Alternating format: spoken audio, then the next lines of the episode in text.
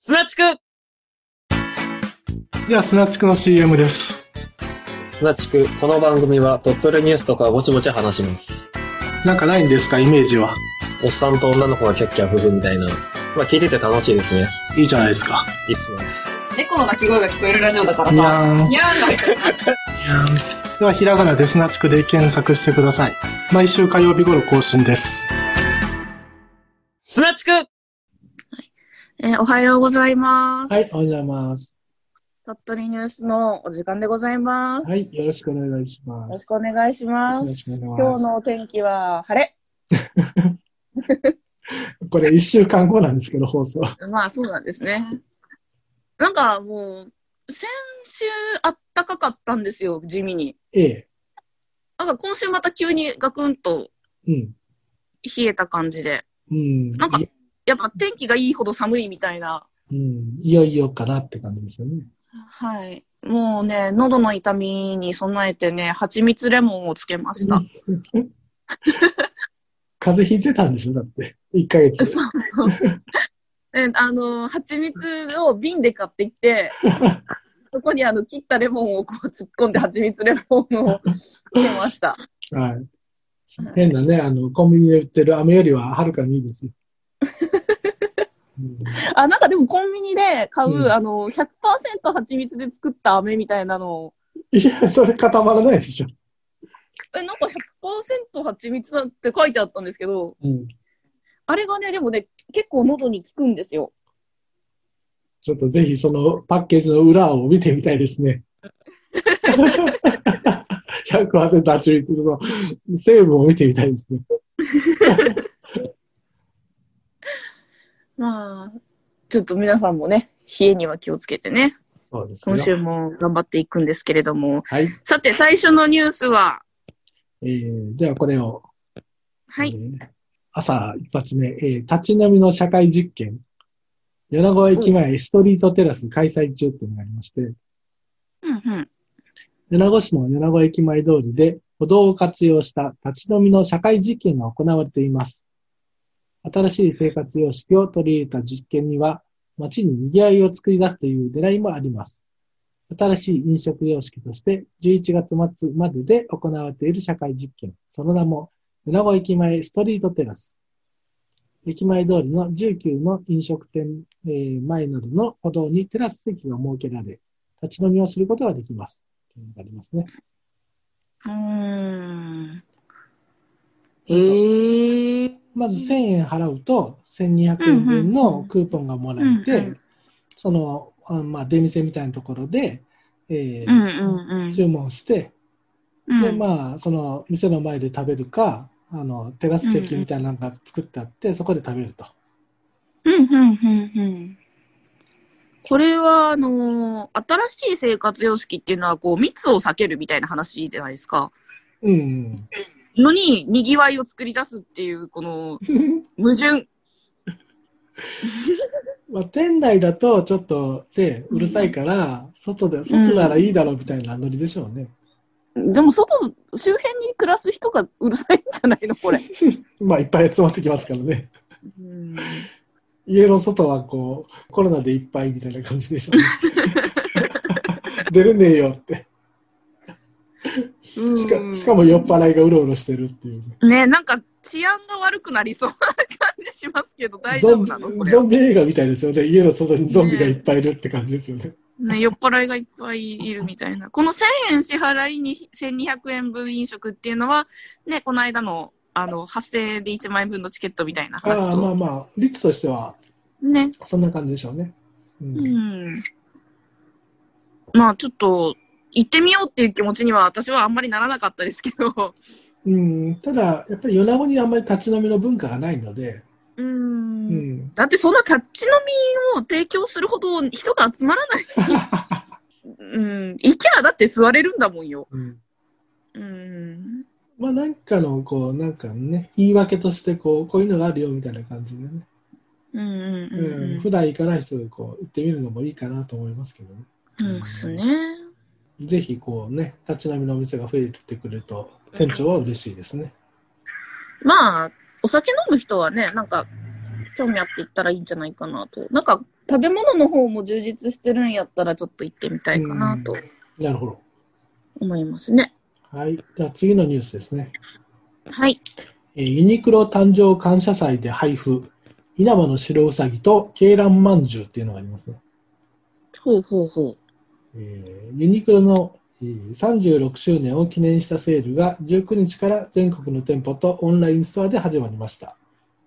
ご当地のメーカーが無料で配られるえー感謝企画もあり、サインの店舗でも各県のメーカーが配られました。えーうん鳥取市のユニクロ鳥取塩水店、午前10時のオープンと同時に店頭で買い物客に手渡されたのはサインメーカー、稲葉の白うさぎです。ユニクロが地元の活性化につなげようと企画したご当地メーカーのプレゼント企画。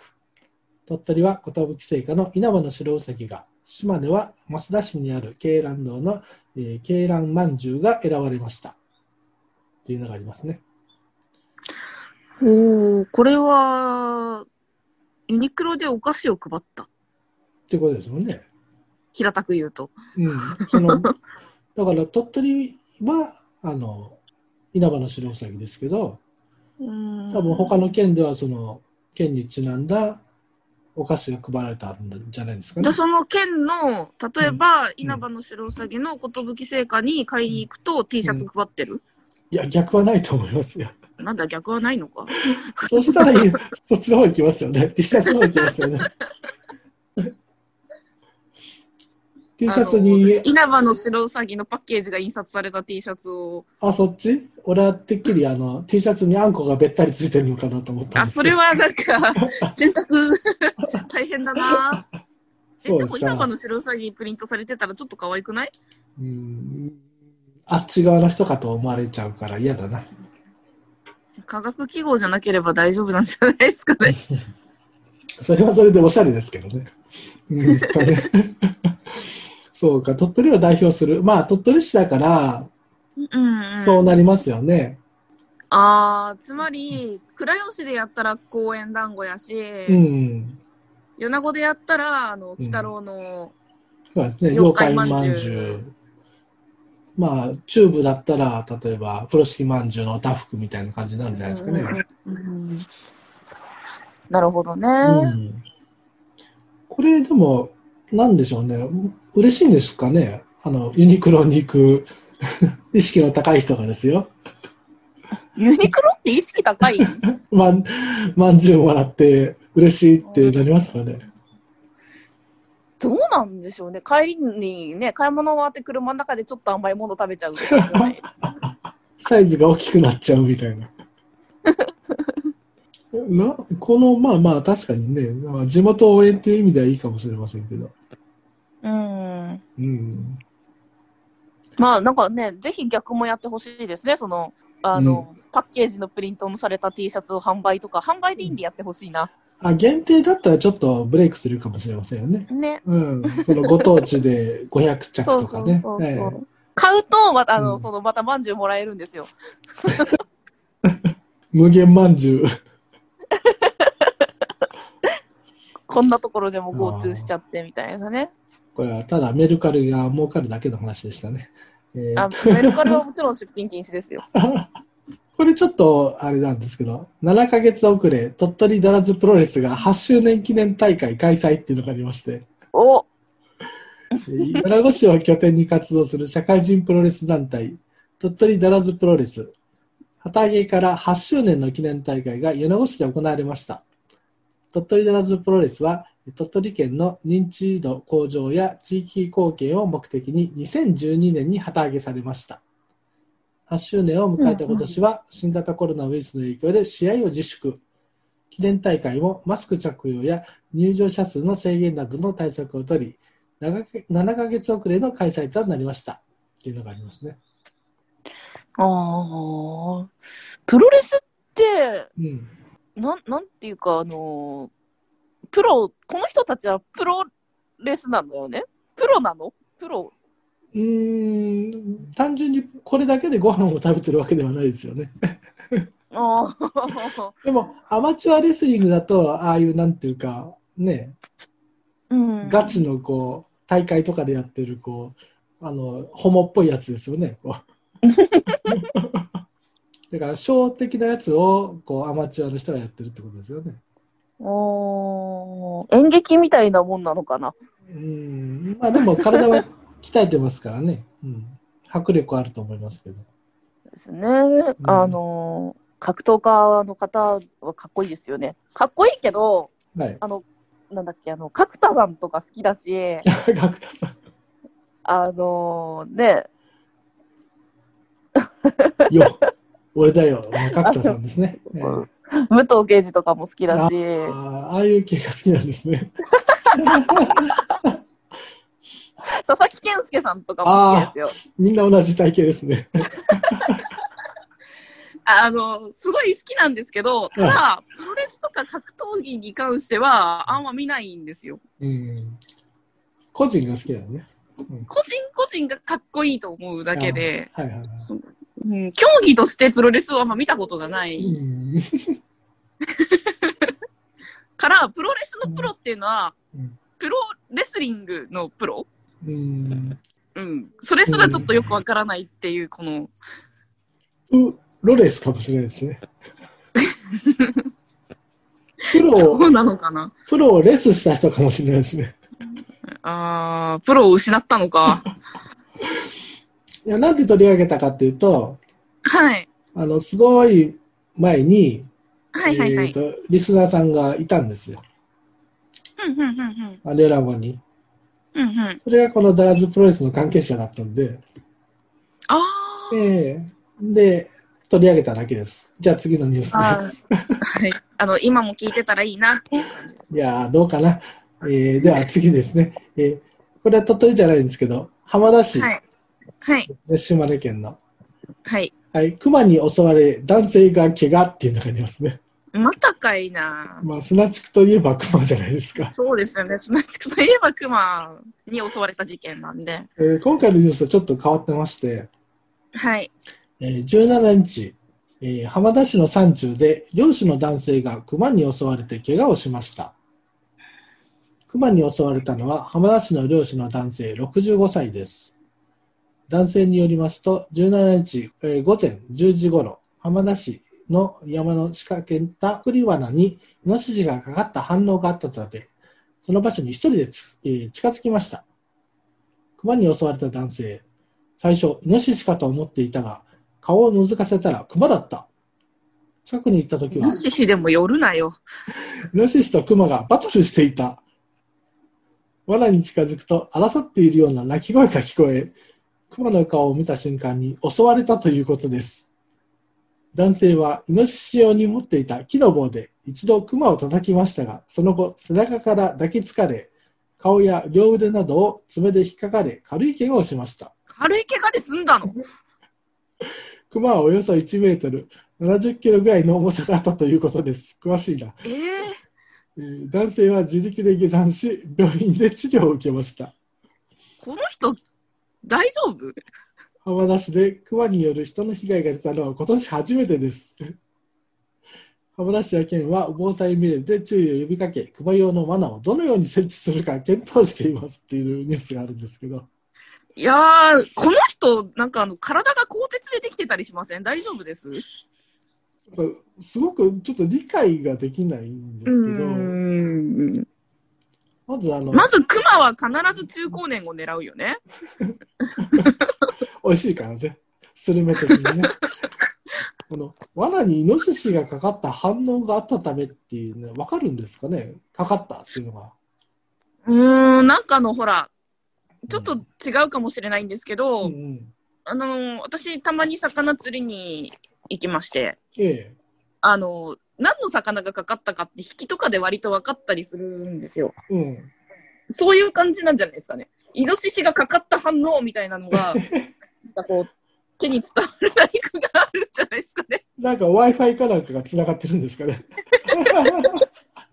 ああ、もしかしたら罠の位置にカメラとか仕掛けてて、あーで、はなんいか動きがイノシシっぽいなって。あーハイテク漁師だったか、うんまあまあそれはじゃなんかあじゃあイケてる漁師だから、うん来た来たって言って近づいてってうん。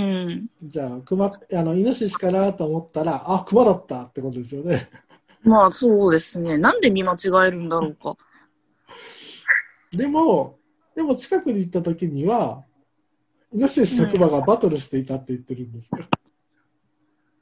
あだからどっちもいたんじゃないイノシシが罠にかかってて、う行っん。てみたら、そうのんかかったイノシシをうん、襲おうとしたクマがいた。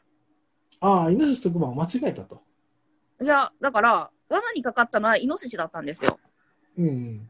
で、これも魚釣りと一緒で、うん最初に釣れたあの雑魚の魚を餌に大物を狙うみたいなうん。感じで、あの、 あのその、イノシシを襲いに来たクマがいた、そこに。うん、まあまあ、じゃあ、100歩譲ってそうだと して、で、その後にですよ、うイノシイん、ノシシ用に持っていた木の棒で一度クマを叩きましたってあるんですけど、うん、まずこれ、じゃあ、イノシシは、まず木の棒で叩く前提ですよね。えーっわらと罠にかかったイノシシを木の棒で叩くのがこの人のライフワークなんですよね。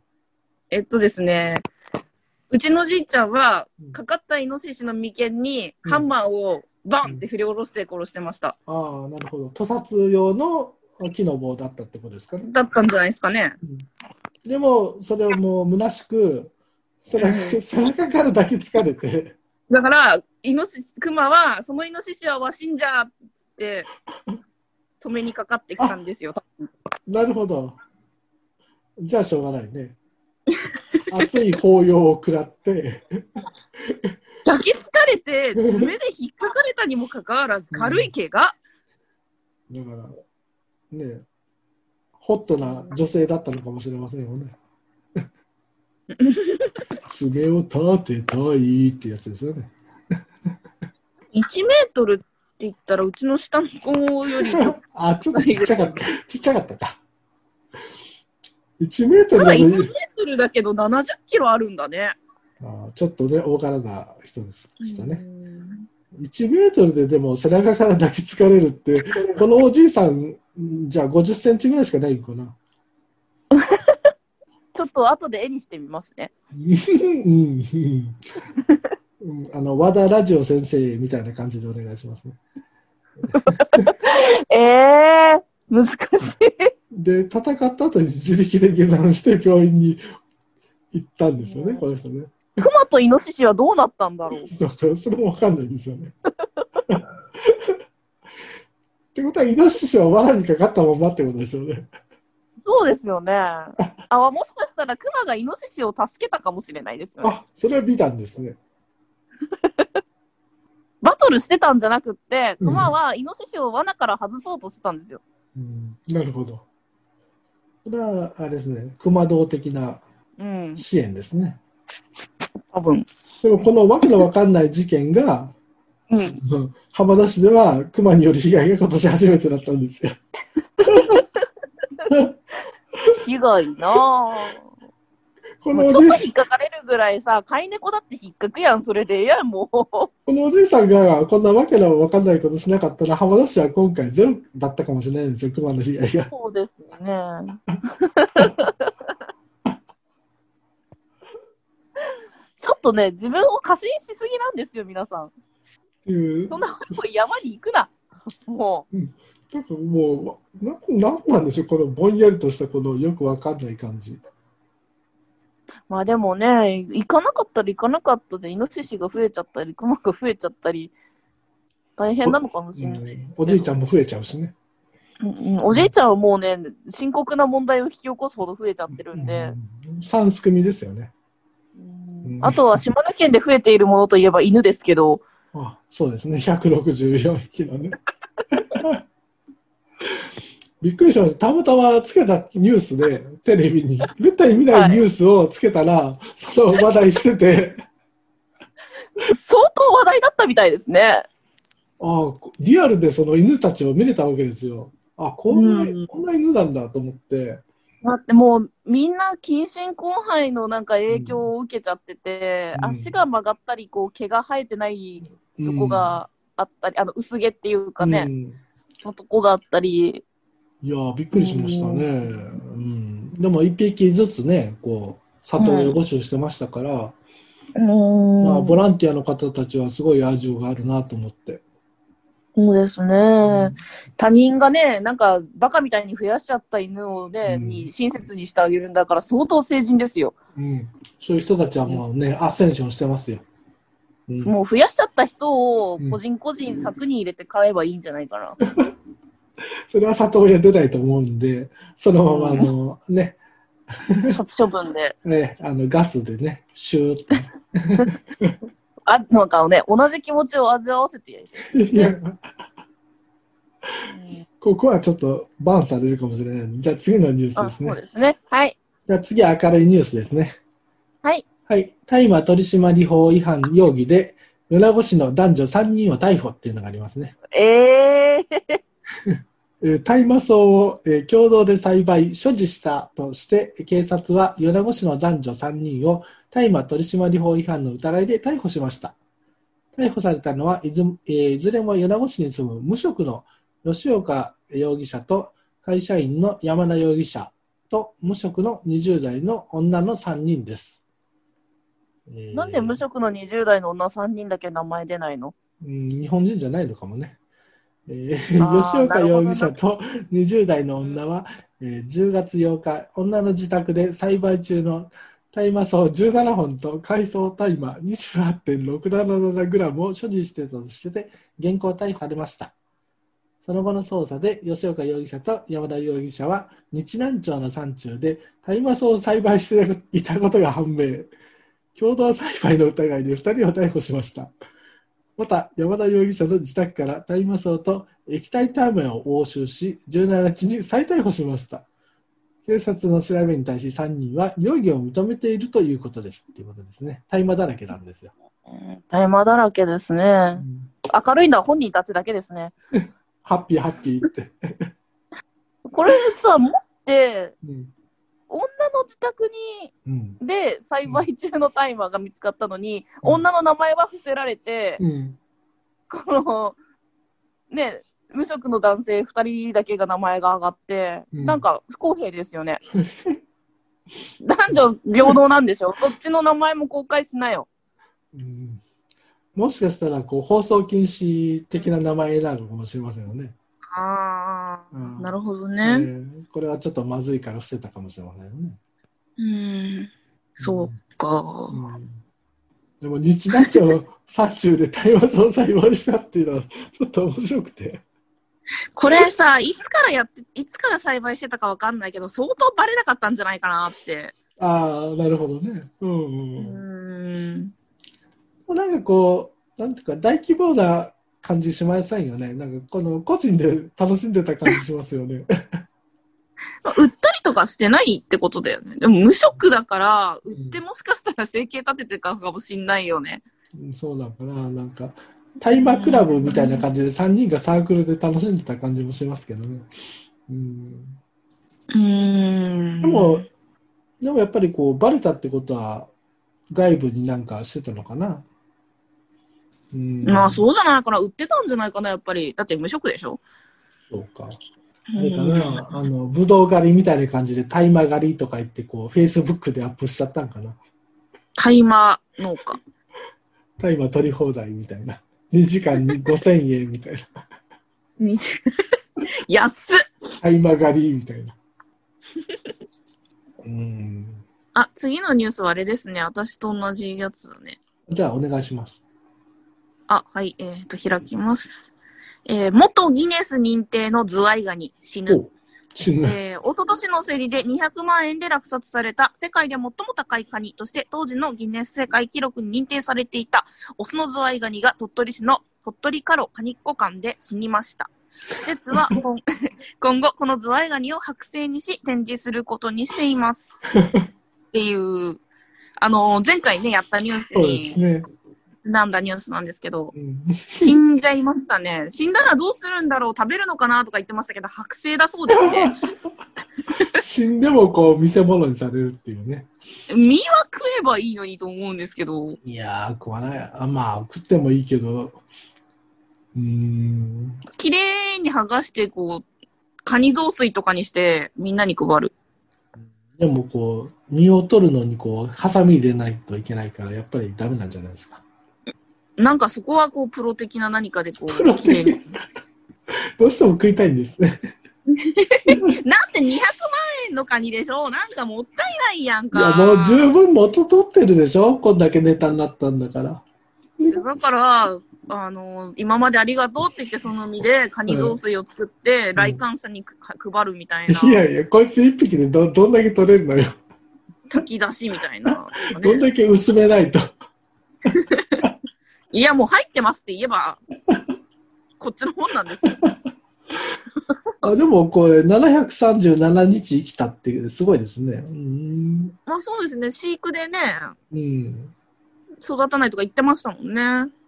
これ多分ね、この砂地区で話題にしたから死んだと思うんですけどね。砂地区の。あうんー、デスノートみたいな感じですそうかそうそう。うちのね、記事でね、取り上げると大概死にますからね。あーじゃあ、あの、160匹の犬も死んでしまう。そう、あの、熊と戦ったおじいさんも死んでしまう。 大変だ。なのでね、あの皆さん、ニュースにね、砂地区には近づかないようにしてくださいね。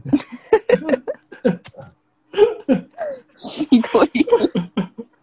あこれもあの先週のね、前回の,、はいあの話題で取り上げたあの小岩さんがね、持ってきたニュースですね、あのカニ VS カニの格闘アクションゲーム、カニカのニ喧嘩ねの喧。嘩、えー e スポーツにっていうのがありますね。はい。はいえー、TSK314 テレビは e スポーツを使った特産品の PR について報じました。これは鳥取県 e スポーツ協会が境港市にて開催したもので、同市の特産品、カニを任天堂スイッチ対応ソフト、カニの喧嘩を使用した e スポーツ大会で PR するというものですっていうのがありましてね。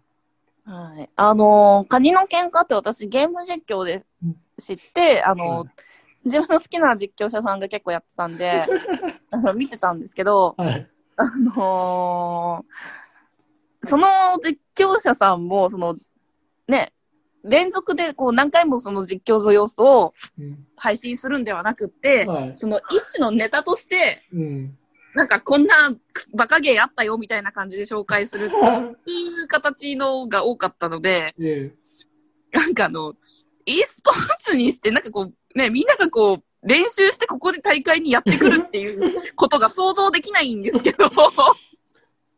まあね、あの、まあでも YouTube でね、あの、ミカドさんがね、ゲームセンターのこういうクソゲーをこう、大会にして世界大戦まで盛り上げるっていう企画してやって るから、これはもう実況者のね、力だと思いますよ。いかにこうまあクソゲそうですーねを面白く盛り上げるかっていうね。まあね、実際私もこんなのを知ったのはね、ゲーム実況だったわけでそ。うそうそうそうそうう。ん。だってこれひっくり返したら勝ちなんでしょそうですね。ただ、カニ以外も出てくるんですけ どね。ザ え、でもザリガニとかじゃないのなんかね、アザラシとか出てきてた気がいする。違や、ったカっニ、それけそれはカニじゃないよね。 これ、優勝者は1万円の相当の松葉紙に2枚って、 ?200 万円のも、あれ、あげればいいのに。あー死んだ200万円の、ねダメえー供養でこうやったら盛り上がったかもしれませんけどね。ねえーでも、なんか今後も続けていきたいみたいなことが言ってますから、んもしかしたら、え。ちなみに、うん、ちなみに今、カニの喧嘩って検索するとね、あうの、ん検索候補にね、鳥取って出るんですよ。おいいね。はい。じゃあもうちやょっっとぱがカニの喧嘩アザラシ出るんじゃないかな。出てた気がするんだよな。もうちょっと頑張ったら、砂地君まで引っ張ってこれるんじゃないですか。アザラシあれ武器だったんだ。え、カニからアザラシが出てくるわけアザラシカミニサイルみがアたいザなラ。シを使って攻撃するのか。え、ポケモン的なやつ。アザラシに乗って移動速度が上がる。え、あの、バビル2世みたいにポセイドン的なやつ。武器としては片手武器扱いって書いてあり ますね。で、もう片手になんかこう、なんかクジラとかいるわけですか。あーなんかちょっとじっくり見たらそういうのもあるかもしれないです ね。これ、フォートナイトより熱くなったら笑いますよね。世界的にこう。小学生とかがこう、ガチハマったら面白いですけどね。まあなんか、でも、見る分にはね、面白かったですよ、やっぱり。うんまあ、この、バカゲー感がいいんだろうなとも思いますけど。まあね、カニですからね。なんか、ガニの喧嘩は負けてもゲラゲラ笑って終わるんですけど、フォートナイトは負けると膝パーンって叩くじゃないです か。まあ、悔しいですね。で、なんかそのね、なんかやっぱその、負けてもゲラゲラ笑ってる方が私はいいなって思います。そのうちフォートナイトにカニがコラボするかもしれませんよね。カニが武器になる。うんじゃあ次ですね。はい。えーあ、むしろカニの喧嘩が、うん。あの、200万円のカニとコラボするんですよ。あそれいいかもね。ねうん。ラスボス的な感じで、かね、 出てきたら面白いかもね。200万円の国がね。ですよねう。ん。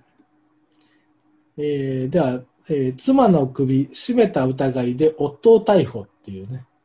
あれりゃ、じゃんじゃんじゃん、えー、24日朝、米子市の有料老人ホームに暮らしている87歳の妻の首を絞めて殺害しようとしたとして、88歳の夫が殺人未遂の疑いで逮捕されました。警察の調べに対して夫は、殺すつもりはなかった、などと供述し、容疑を一部否認しているということです。っていうのがありますね。殺すつもりがなく首を絞めるってどういうことなんあの、まあ、あの、女性に命の別状はなかったんで、うん。うん、なんなんでしょうね、こう、甘噛みみたいな感じというか、甘首絞めみたいな。88でも、歳でこうやってニュースになるぐらいの勢いだったってことは、奥さんは嫌がったってことだよね。まあ、死にかけてたかもしれませんよね。命に別状で死にかけたかもしれないわけじゃないですか。苦しかったわけじゃないですか。一応なんか、意識が朦朧した状態で助けられたようですね。超熟年離婚のきっかけだよね。もう、でも、88歳と87歳なんだから、もう首絞めなくてもどっちかは死にますよね。まあ、順番的に夫だよね、先は。何が原因だったかっていうのが知りたいですよね、この首絞めの。そうですね。あれかな、旦那さん、奥さんより先に死にたくなかった。あなるほど。関白宣言。もしくは指輪。うんなんとか無理やり2段に持ち込もうとすると、奥さんが私が先に死ぬのは嫌よって言ったとか、なんとか美談に持っていきたい。うんなんなんでしょうね。でも殺すつもりはなかったって言ってるからな。じゃあ首じゃなくて違うとこ絞めたらよかったのにね。うーん。ち ょっとこれはあのね、イノシシがクマに助けられるとか、そういうなんか美談には持ち込めそうにないの で、ダメですね。うん。ちょっとよくわからないニュースでしたね。はい。もうで一は、個こちらかな、うん、もう一個よくわかんないニュースがあって、はい。えー米子市が AI で相談開始へっていうのがあって、 AI で AI で。 ?AI で。ああで米子市は夜間や休日にも市民からの問い合わせに対応できるよう AI 人工知能を活用した相談システムを導入し21日から運用を始めます米子市が新たに導入するのは米子市役所いつでもアンサーというチャットシステムで市のホームページに設けられます市民が質問を入力すると AI が事前に登録した回答の中から最も適切なものを選んで返信する仕組みです。相談システムは米子市の公式 LINE でも利用でき、言語も英語や中国語、それに韓国語など7カ国語に対応していて24時間利用できます。このシステムを活用すれば、夜間や休日にも市民の相談を受け付けることができるほか、市は平日の業務で職員の負担を減らす効果も期待できると見込んでいます。これどうですかえー、利用する人の人物像が描けないですね。これもうあ要はあらかじめ答えがずあって、うんで、質問を受けて AI が、じゃあこれみたいな、これなみたいな。なんか、ホームページとかに行ったら、よくさ、よくある質問とかいうコーナーあるじゃないですか。うん あれを読めよって言いたくなるんですけど。えー米子市らしく、だから質問から、そげなとか、だんだんとかって返したら、それが AI の答えじゃわけじゃないですか。ああ。あの、声優さんに、うん。あのー鳥取県の方言でうん。読み上げしてもらう。ああ、それだと人気出るかもね。ね。うん。そうだっちゃ。ラムちゃん鳥取県出身説。あとは何かあるかな。うーん、そうですね。これ鳥取のニュースなのかな子供が親などから虐待を受けたとして、県内の児童相談所が対応した件数は昨年度110件と、前年度より、えーよおよそ40%増えました。めっちゃ増えてるじゃないですか。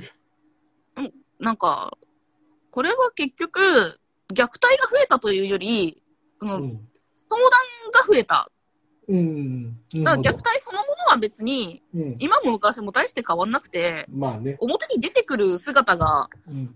変わったんじゃないかなって思うんですけど、うん首を絞められましたとかね。おっとうん、夫に。おっと18歳未満の話だっつうの。 うん。虐う待ね。んまあ、うーん、時代にもよりますよね。だって、僕の子供の子なんて平気で親が子供を平気で叩いてましたからね。まあそういう話ですようね。ん学校で忘れ物するとなんか長い定規で頭コツンコツン叩かれるみたいな。女性教平師成に。でもそれだよ。うん。平成でもそんなことされるんだよ。うん今、令和ですから。 まだ令和2年でしょ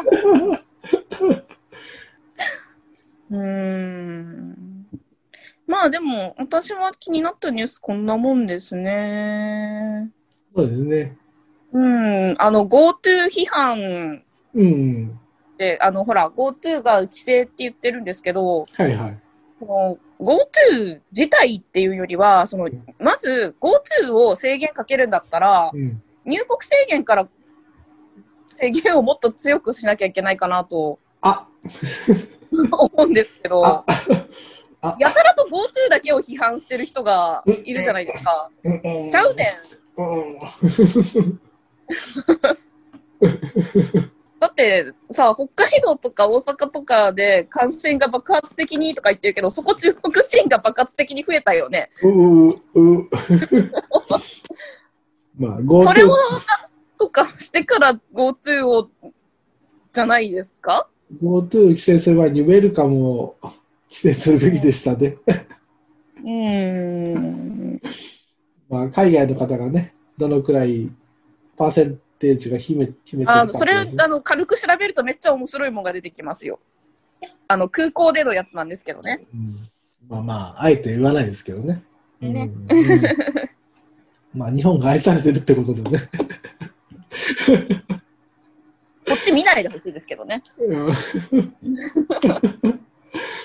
まあ、コロナは嘘なんでね。うんあんまり言うとね、またなんか怒られるんでね。まあ、誰も聞いてないから大丈夫なんですけどね。まあ今日はこのぐらいにしておきますけどね。お手柔らかに。 あとは何かありますか、小岩さんニュースは。